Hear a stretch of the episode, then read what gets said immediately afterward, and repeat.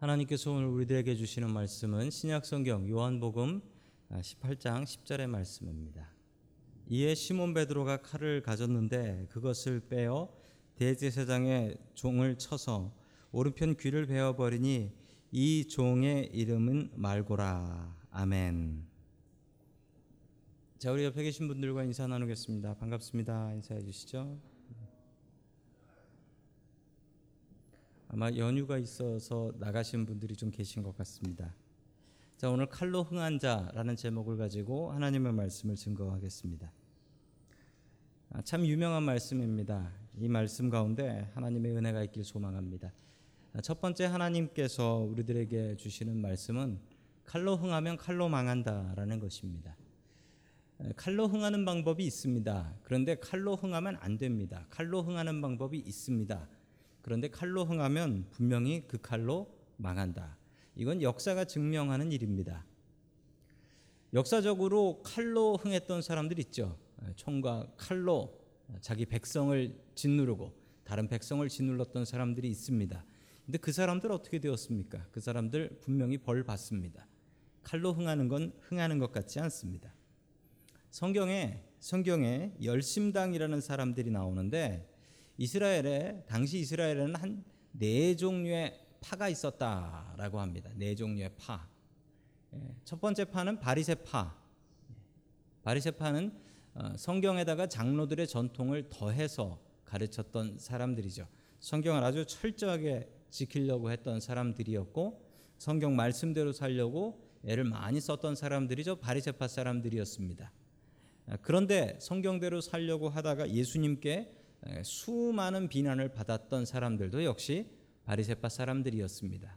그러나 이들은 어쨌든 말씀 중에 살려고 애썼던 사람들이었죠. 자, 그 다음엔 사두개파라는 사람들이 있었습니다. 아, 성경에서 모세 오경만 믿었던 사람들이었고 이 사람들은 권력에 영합했던 사람들이었어요. 권력자들에게. 그래서 로마한테 잘 협조했던 사람들이 사두개파 사람들이었습니다. 그래서 로마 사람들은 대제사장을 세울 때 바리세파 사두개파 중에 사두개파 사람들을 더 좋아해서 사두개파 사람들을 대제사장으로도 세웠습니다. 왜냐하면 저 바리세파 사람들은 타협이 안 돼요. 저 사람들은 말이 안 통해요. 근데 사두개파 사람들은 돈 준다, 권력 준다 그러면 로마가 시키는 대로 다 했거든요. 그래서 사두개파 중에 대제사장을 뽑곤 했습니다.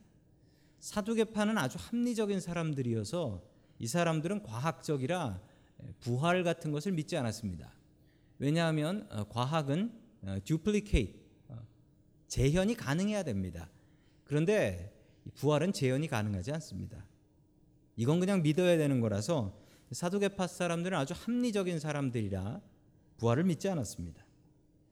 자 그리고 세 번째는 에세네파라는 사람들이 있었습니다. 다 싫다. 이 세상의 권력이 다 싫다라고 해서 사막 들어가서 성경 필사, 성경을 쓰면서 기도했던 사람들. 이 사람들 중에 대표적인 사람이 세례 요한이라는 사람이 있습니다. 다 싫다고 사막으로 들어가서 기도하고 하나님께 매달렸던 사람들이죠. 이 사람들이 수도원의 원조다라고 합니다. 수도사들이 멍크들이 저 SNF파의 후손들이다라고까지 이야기를 합니다. 그런데 여기에 잘 나타나지 않던 보통 유대인의 세 개의 당파라고 하는데 하나 더 추가할 것이 있습니다. 만만치 않았던 세력이었는데 이 열심당, 젤럿이라고 하는 열심당이라는 사람들이 있습니다. 이 열심당이라는 사람들은 무력으로 독립운동을 하려 했던 사람들이었습니다. 힘을 가지고 나라를 독립시키겠다라고 하던 사람들이었죠. 여러분, 우리나라를 생각해 보십시오. 우리나라가 일본한테 식민지배 당했을 때 저런 비슷한 사람들이 있었습니다. 저 열심당 같은 사람들도 있었죠. 저런 사람들을 우리는 뭐라고 불렀죠? 독립투사라고 불렀죠. 독립운동, 독립투사라고 했습니다. 그 유대인들에게 열심당은 독립투사입니다. 이 사람들, 열심당에 속한 사람들의 별명이 있었는데 그 별명이 화면에 나오는 것처럼 시카리였습니다. 시카리. 왜 시카리인지는 한국말로 보시면 아시겠죠? 시칼 같은 것을 들고 다녔기 때문입니다. 이 한국말이 얼마나 믿음 생활하기 좋은 말인지 모릅니다. 어, 저게 히브리 말이지만 시카리예요. 시카리. 얼마 전에 영화에도 시카리오라는 영화가 한 2년쯤 전에 나왔습니다. 미국 영화인데 왜 시카리라고 불렀냐면 저 공교롭게 저렇게 이상하게 생긴 칼이 시칼이에요. 시칼이. 저 시칼 같은 것을 몰래 들고 다니다가 몰래 들고 다니다가 사람을 아주 가볍고 쉽게 저 열심당 사람들은 죽였다라고 합니다. 어떤 사람들을 죽였냐면 여러분 아까 보신 분들 중에 어떤 분들을 죽였을까요? 네, 사두개파 사람들을 그렇게 많이 죽였답니다. 왜냐하면 저놈들이 바로 나라 팔아먹는 매국노였기 때문에 그렇지요. 그래서 저기서 제사장 나오면 대제사장 나오면 몰래 옆에 가서 쓱 무엇으로 저 시칼로 베어 죽이곤 했다고 합니다. 이 얼마나 간교한 사람들이었는지 6월절 같은 때는 사람들이 많이 모이거든요. 사람들이 많이 모이면 그 사람들 많이 모인 사이에 들어가 가지고 제사장 가서 목을 따버리는 거죠. 그러고 나서 쓰러지고 나면 사람이 너무 많아서 누가 있는지 모르니까 쓰러지고 나면 거기서 도망가면 범인이에요. 도망가지 않고 그 옆에서 아이고 세상에 이런 일이 있나 하면서 울면서 곡을 했다라고 합니다. 같이 슬퍼해 줬다라고 하는 기록이 있습니다. 자, 이 사람들의 특징은 늘 저 반달 모양의 칼을 숨기고 다녔다라는 것이죠. 자, 우리 다시 성경 말씀으로 돌아갑니다. 요한복음 18장 10절 말씀 같이 봅니다. 시작. 시몬 베드로가 칼을 가지고 있었는데 그는 그것을 빼어 대제사장의 종을 쳐서 오른쪽 귀를 잘라 버렸다. 그의 종의 이름은 말고였다. 아멘. 자, 갑자기 베드로한테서 칼이 나옵니다. 이 칼은 무엇이었을까요? 이 칼이 시칼이라는 것을 여러분들은 알고 계시죠? 예, 이 칼이 바로 시칼이었습니다. 그래서 베드로가 열심당원이었다라고 주장하는 분들도 있는데 참 일리 있는 이야기입니다. 열심당원들은 항상 칼을 차고 다녔고 열심당원들이 활동했던 무대는 예루살렘이었다라고 합니다. 지금 바로 예루살렘에서 벌어지는 일이거든요. 베드로는 왜 칼을 갖고 있었냐? 베드로가 열심당원이었다라는 증거가 됩니다. 여러분 이렇게 멀쩡한 사람 가서 귀를 베는 것을 뭐라고 하냐면 영어로는 테러리즘이라고 합니다. 테러다. 그리고 이런 사람을 테러리스트다라고 이야기를 하지요. 그럼 베드로를 테러리스트라고 할 수 있느냐? 여러분이 테러리스트는 테러는 생각하는 사람들 입장에 따라서 달라집니다. 여러분 일본 사람들은 아, 윤봉길 의사를 테러리스트라고 봅니다. 그렇죠. 전쟁이 아닌 상황에서 갑자기 나와서 폭탄 던져버렸으니까 윤봉길 의사를 테러리스트라고 생각합니다. 어, 저희 1.5세나 2세들은 윤봉길 의사다라고 하면 닥터 윤이라고 합니다. 윤봉길 의사를 잘 몰라서요. 자, 독립운동했던 분이시죠. 그런데 여러분 이 테러리스트는 독립운동은 어느 쪽에서 보느냐에 따라서 참 다릅니다. 그런데 중요한 원칙 하나가 있는데 이 독립운동하는 사람들의 특징은 테러하는 사람들의 특징은 주로 힘이 약한 경우에 테러를 합니다. 요즘도 그 뭐 영국에서도 슬픈 일이 있었잖아요.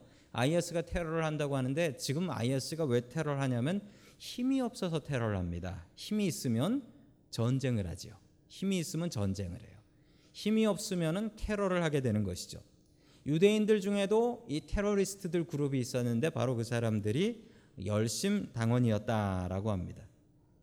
예수님께서 칼로 예, 말고의 귀를 친 베드로에게 무엇이라고 말씀하셨냐면 여러분 마태복음 26장 52절에 아, 자세히 잘 나와 있습니다. 그 말씀 같이 봅니다. 시작 이에 예수께서 이르시되 내 칼을 도로 칼집에 꽂으라 칼을 가지 자는 다 칼로 망하느니라 아멘. 참 예수님께서 귀한 말씀을 하셨습니다. 아, 칼로 흥한 사람, 칼을 가지고 다니면서 칼질하는 사람은 끝내 칼 맞아 죽는다라는 얘기입니다. 한국 영화 그 넘버 3인가요? 거기서도 이런 대사가 나오죠.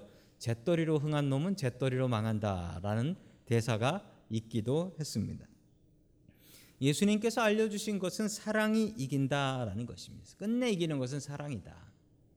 여러분 그런데 이 말고라는 사람의 왜 귀를 쳤을까요?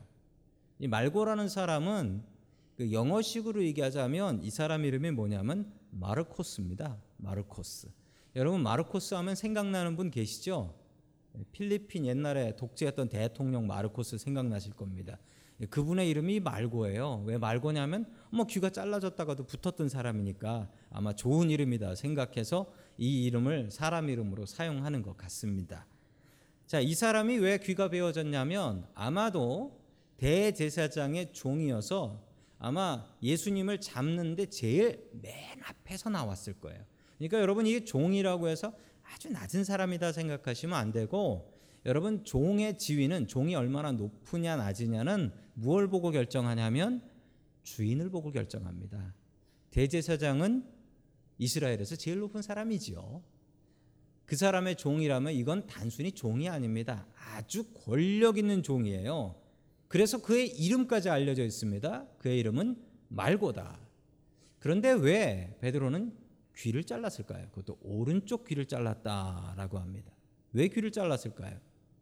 여러분 귀를 자르려고 자른 것이 아니고 베드로는 분명히 그 칼로 말고의 목을 치려 했을 겁니다. 목을 치려 했는데 말고가 피한 거죠. 피하다가 귀가 잘려 나간 것입니다. 정확하게 귀가 잘려 나가 버렸습니다. 예수님께서는 이 귀를 붙여서 고쳐 주시죠. 그리고 예수님께서 하셨던 말씀은 칼을 꽂아라. 칼을 가진 자는 칼로 망한다. 여러분 그렇습니다. 끝내 이기는 것은 사랑이다라는 것이죠. 여기서 칼이 상징하는 나라가 있습니다. 여러분 여기서 칼이 상징하는 나라는 로마라는 나라입니다. 로마는 칼로 전 세계를 지배했습니다. 칼로 전 세계를 지배했어요. 칼로 전 세계를 지배했는데 전 세계에 군인을 보내서 그 나라를 정복했습니다. 먼저 군인을 보내서 너희들 항복하고 세금 내면 살려주고 항복하지 않으면 완전히 너희들을 죽여 넘어뜨리겠다. 라고 이야기를 해서 항복을 하면 넘어가는 거고 그렇지 않으면은 그 도시를 완전히 없애버리고 심지어는 그 도시에다가 소금까지 뿌려서 농사도 못 짓겠다 라는 기록이 있습니다. 이 강력했던 로마라는 나라 망할 것 같지 않았던 로마라는 나라는 지금 관광지로 변해 있고 세상에 없지요. 세상에 망해버리고 없습니다. 그러나 사랑으로 세상을 정복한 예수님의 사랑은 그 예수님의 복음은 지금까지 우리 가슴 속에 남아 있으니까 이 금요일 저녁에 여러분들 나오신 거지요. 여러분 무엇이 오래 가냐고요? 사랑입니다. 돈도 아니고 아무것도 아니고 사랑이에요. 여러분 우리의 자녀들에게 사랑의 본을 보여야 됩니다. 우리의 가족들에게 사랑의 본을 보여야 됩니다. 여러분 무서운 아버지가 오래 가냐고요? 그렇지 않습니다. 진짜 오래 가는 것은 사랑이 있는 부모, 사랑이 있는 사람이 가장 오래 갑니다. 여러분 아이들이 우리가 아이들을 키울 때 아이들에게는 부모님이 대단한 권력자입니다. 어떻게 부모한테 함부로 할 수 있겠습니까? 부모님에게 붙어 있으면서 먹고 자고 부모님을 통해서 먹고 사는 것이 아이들의 운명 아닙니까? 그런데 여러분, 그런데 여러분, 우리가 아이들을 힘으로 다스리면 아이들이 나보다 힘이 생기면 나를 떠나버립니다. 우리가 아이들을 돈으로 컨트롤하면 아이들에게 아이들이 팔타임 잡 하면서 돈 생기면 그때 부모님을 떠나버립니다. 여러분 중요한 사실 그러나 우리가 아이들을 사랑으로 섬기면 사랑으로 섬긴 아이들은 절대 떠나지 않습니다. 왜냐하면 그 사랑 때문에 붙어 있는 거니까요. 여러분 마찬가지입니다. 주님께서 우리에게 주시는 교훈은 칼이 답이 아니고 사랑이 답이다. 사랑이 가장 오래 간다. 여러분 무덤에서 기억나는 것은 사랑밖에 없습니다. 여러분 무덤 가서 비석을 한번 보세요. 거기에 보면 사랑하는 사랑하는 사랑밖에 안 남아요. 아무리 권력 있는 사람도 죽고 나면 끝입니다. 그런데 사랑이 있었던 사람은 죽고 나서도 그 사람 기억합니다. 속 썩고 마음 아파도 우리가 할 일은 사랑밖에 없습니다. 칼이 아니라 사랑으로 승리하는 저와 여러분들 될 수 있기를 주의 이름으로 간절히 축원합니다. 아멘. 두 번째 하나님께서 우리에게 주시는 말씀은 기도하면 순종하라라는 말씀입니다. 기도하면 순종하라. 자, 말고는 대제사장의 종이었습니다. 그것도 아주 높은 종이었습니다. 그랬기 때문에 가장 맨 앞에 와서 예수님을 체포하려고 했던 것이죠. 여러분 말고가 귀가 잘리게 되면 말고의 운명은 어떻게 되는 줄 아십니까? 여러분 대제사장과 함께 제사장에서 일하는 사람은 장애인이면 안 됩니다. 장애가 있으면 그 사람은 홀리하지 않다, 언홀리하다, 부정하다라고 해서 이 사람은 성전 근처에 들어갈 수도 없게 됩니다. 말고의 인생은 그냥 끝나버리는 것이죠.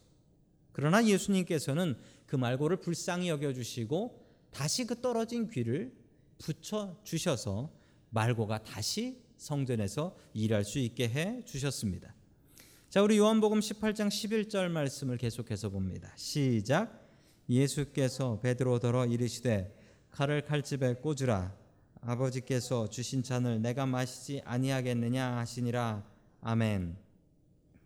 예수님께서 겟세마네에서 기도하신 뒤에 예수님은 완전히 변하셨는데 벌벌 떨며 땀방울이 핏방울 같이 떨어뜨리며 기도하셨던 예수님께서 완전히 변하셔서 이제는 고난을 겁내지 않는 예수님이 되셨습니다. 기도한 후에 하나님의 뜻대로 순종하기로 결심하신 것이죠. 여러분 기도하면 순종해야 됩니다. 여러분 기도하면서 우리가 마음속으로 다짐해야 될 것이 있는데 그것은 주님 어떤 답을 주시든 순종하겠습니다. 라는 것입니다. 주님 어떤 답을 주시든 순종하겠습니다. 우리 같이 한번 따라해 볼까요? 주님 어떤 답을 주시든 순종하겠습니다. 여러분 이 마음이 있어야 주님께서는 우리에게 응답하십니다. 내 마음 속에 내가 원하는 게 아니면 거부하겠다라는 거부권을 쓰겠다라는 마음이 조금이라도 있으면 여러분 주님께서는 그 사람에게 응답하지 않습니다. 그리고 응답해봐야 그 사람은 들을 수 없습니다. 세상에 고난을 좋아하는 사람이 어디 있겠습니까? 예수님께서도 고난 좋아하지 않으셨습니다. 그러나 기도한 뒤에 주님께서 주시는 고난, 그 고난을 내가 받아야 될 잔이라면 내 잔이 넘치나이다 하면서 그 잔 받아 먹겠다라고 말씀하신 것이 예수님의 고백입니다. 마지막으로 고난이라고 하면 정말 너무 많이 당해서 고난의 전문가라고 할 수 있는 사도 바울의 고백입니다. 고린도전서 10장 13절 봅니다. 시작. 사람이 감당할 시험 밖에는 너희가 당한 것이 없나니 오직 하나님은 미쁘사 너희가 감당하지 못할 시험 당함을 허락하지 아니하시고 시험 당할 즈음에 또한 피할 길을 내사 너희로 능히 감당하게 하시느니라. 아멘. 저는 힘겹고 어려운 일 있을 때마다 이 성경 말씀을 마음속으로 되새깁니다. 그러면서 그래 사람이 감당할 시험 밖에는 당할 것이 없다. 그리고 사람이 감당하지 못할 시험을 당할 때쯤엔 피할 길을 주셔서 그 시험을 피하게 하신다. 내가 못 감당할 건 없다. 그리고 못 감당할 것 같으면 도망칠 기회라도 주신다.